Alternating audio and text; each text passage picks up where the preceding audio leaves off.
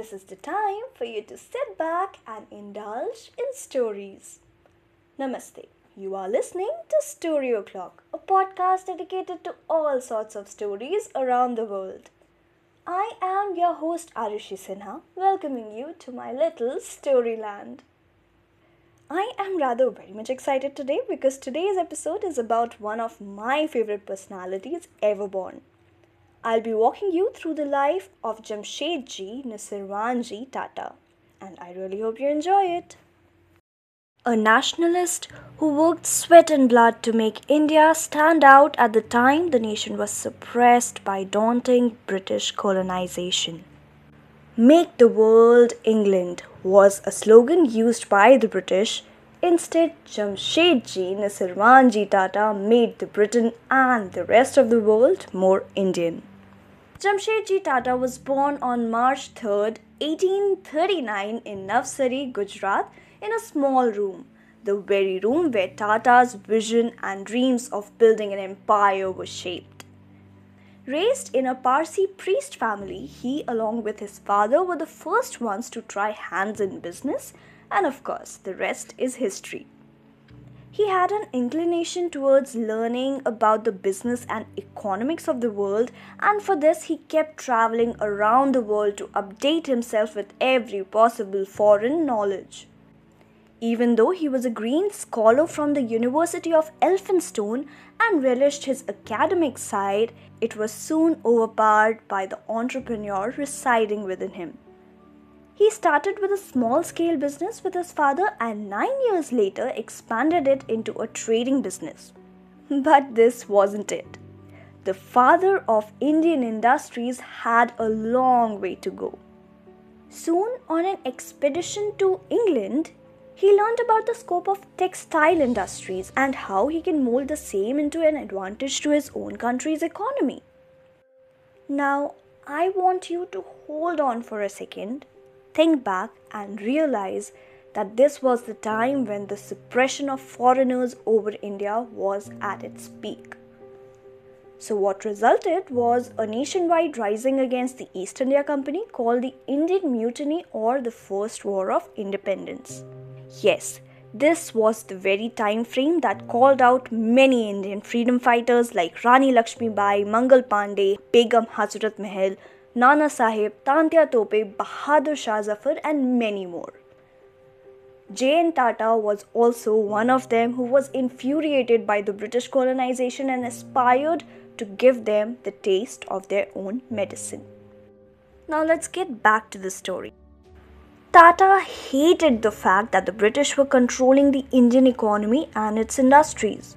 Hence, he knew if he could make the best use of Indian resources himself, the prevailing British dominance would shatter in one go. So he acquired a bankrupt oil mill at Chinchpokli and converted it into a cotton mill, renaming it Alexandra Mill. Two years later, he sold the mill at a profit and used the money to visit Europe to learn more about the business world. He was infuriated to see how the colonial masters had restricted the Industrial Revolution from entering India. All he now visioned was to replicate the mechanical advantages in his own country. He then established the Empress Mill that flooded him with profits that he entirely used for the development of his country. By the end of 1880s, he had set his heart on building a steel plant that would compare with the best of its kind in the world. Stay put because following is the story of how the father of Indian industries laid the foundation of India's largest conglomerate. Impressed by the Industrial Revolution in the First World, Tata knew in order to make India prosperous, a steel plant with the assistance of scientific and mechanical approaches should be established. Yes, I'm hinting about TISCO or Tata Iron and Steel Company, now called Tata Steel. Now, I need you to understand that setting up an Indian industry in India by an Indian in the first decade of 1900s was an impossible job. While there was 0% assistance from the government and 100% interference by the British, the idea was rejected at all stages.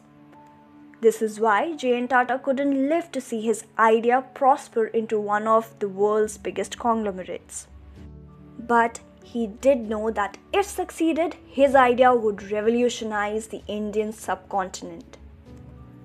A famous tale around this phase was when the British Chief Commissioner of Indian Railways, Sir Frederick Upcott, heard about the venture a few years later and he famously said, Do you mean to say that the Tatas propose to make steel rails to British specifications?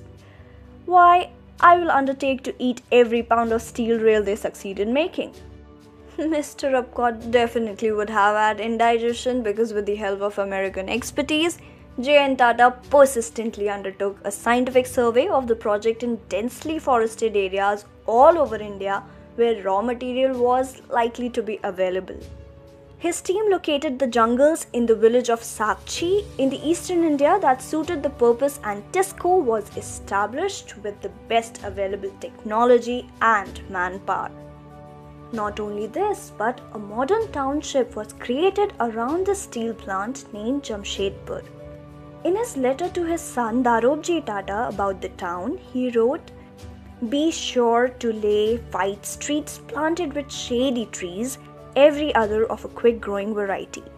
The letter also stated, Be sure that there is plenty of space for lawns and gardens. Reserve large areas for football, hockey, and parks. And mark areas for Hindu temples, Mohammedan mosques, and Christian churches and this is how the first industrial city of India was born. And being the granddaughter of Jamshedpur, I can affirm that the city turned out to be exactly how J.N. Tata had aspired. And may I say even better? Tata knew how to take care of his workers. In the times of bonded labor, he provided them with weekly holidays offered them houses to reside, fixed the hours of working, gave them medical insurance and assistance, started the system of crèche, and many more similar advantages. It is his ideologies towards the laborers and workers that structured the labor law. During the British Raj in India, most of the Indian clubs and hotels had signboards saying dogs and Indians not allowed. Tata couldn't bear the thought of this disrespect. Hence, he built the fanciest existing hotel, Hotel Taj in Bombay, which is still the most luxurious hotel in India. It costed him 4.21 crores at that time. Soaked in luxury, it was the first building in Bombay to use electricity and first hotel in the whole country to have American fans, German elevators, Turkish baths, English butlers, and whole lot of other innovative delights. Tata dreamt of giving world class education to every deserving Indian. He knew India would flush out of its current oppression and poverty only when she is educated. Hence, in order to nurture brilliant minds, he established J.N. Tata Endowment in 1892 that enabled Indian students regardless of caste and creed, to pursue higher education in England. Also, with the support of then Viceroy and Swami Vivekanand, he established Indian Institute of Sciences, Bangalore. His influence and help was so great that every two out of five students cracking one of the most difficult examinations of Indian civil services were Tata scholars. Okay, have you heard about Jaguar Land Rover? Did you know that it's owned by Tata? Heard about AirAsia and Taj Airlines? It's also owned by Tata. Heard about Titan, Sonata, Fastrack, and Tanishq? Again, owned by Tata. And the credit for this benevolent and selfless vision goes to this man, Jamshedji Nusserwanji Tata, who laid a rock solid foundation of ethics, moral values, and meticulous way of functioning. I would now end the episode quoting J.N. Tata himself Freedom without the strength to support it, and if need be defend it, would be a cruel delusion. The strength to defend freedom can itself only come from widespread industrialization and infusion of modern sciences and technology into the country's economy. And I very much think that he was right, wasn't he?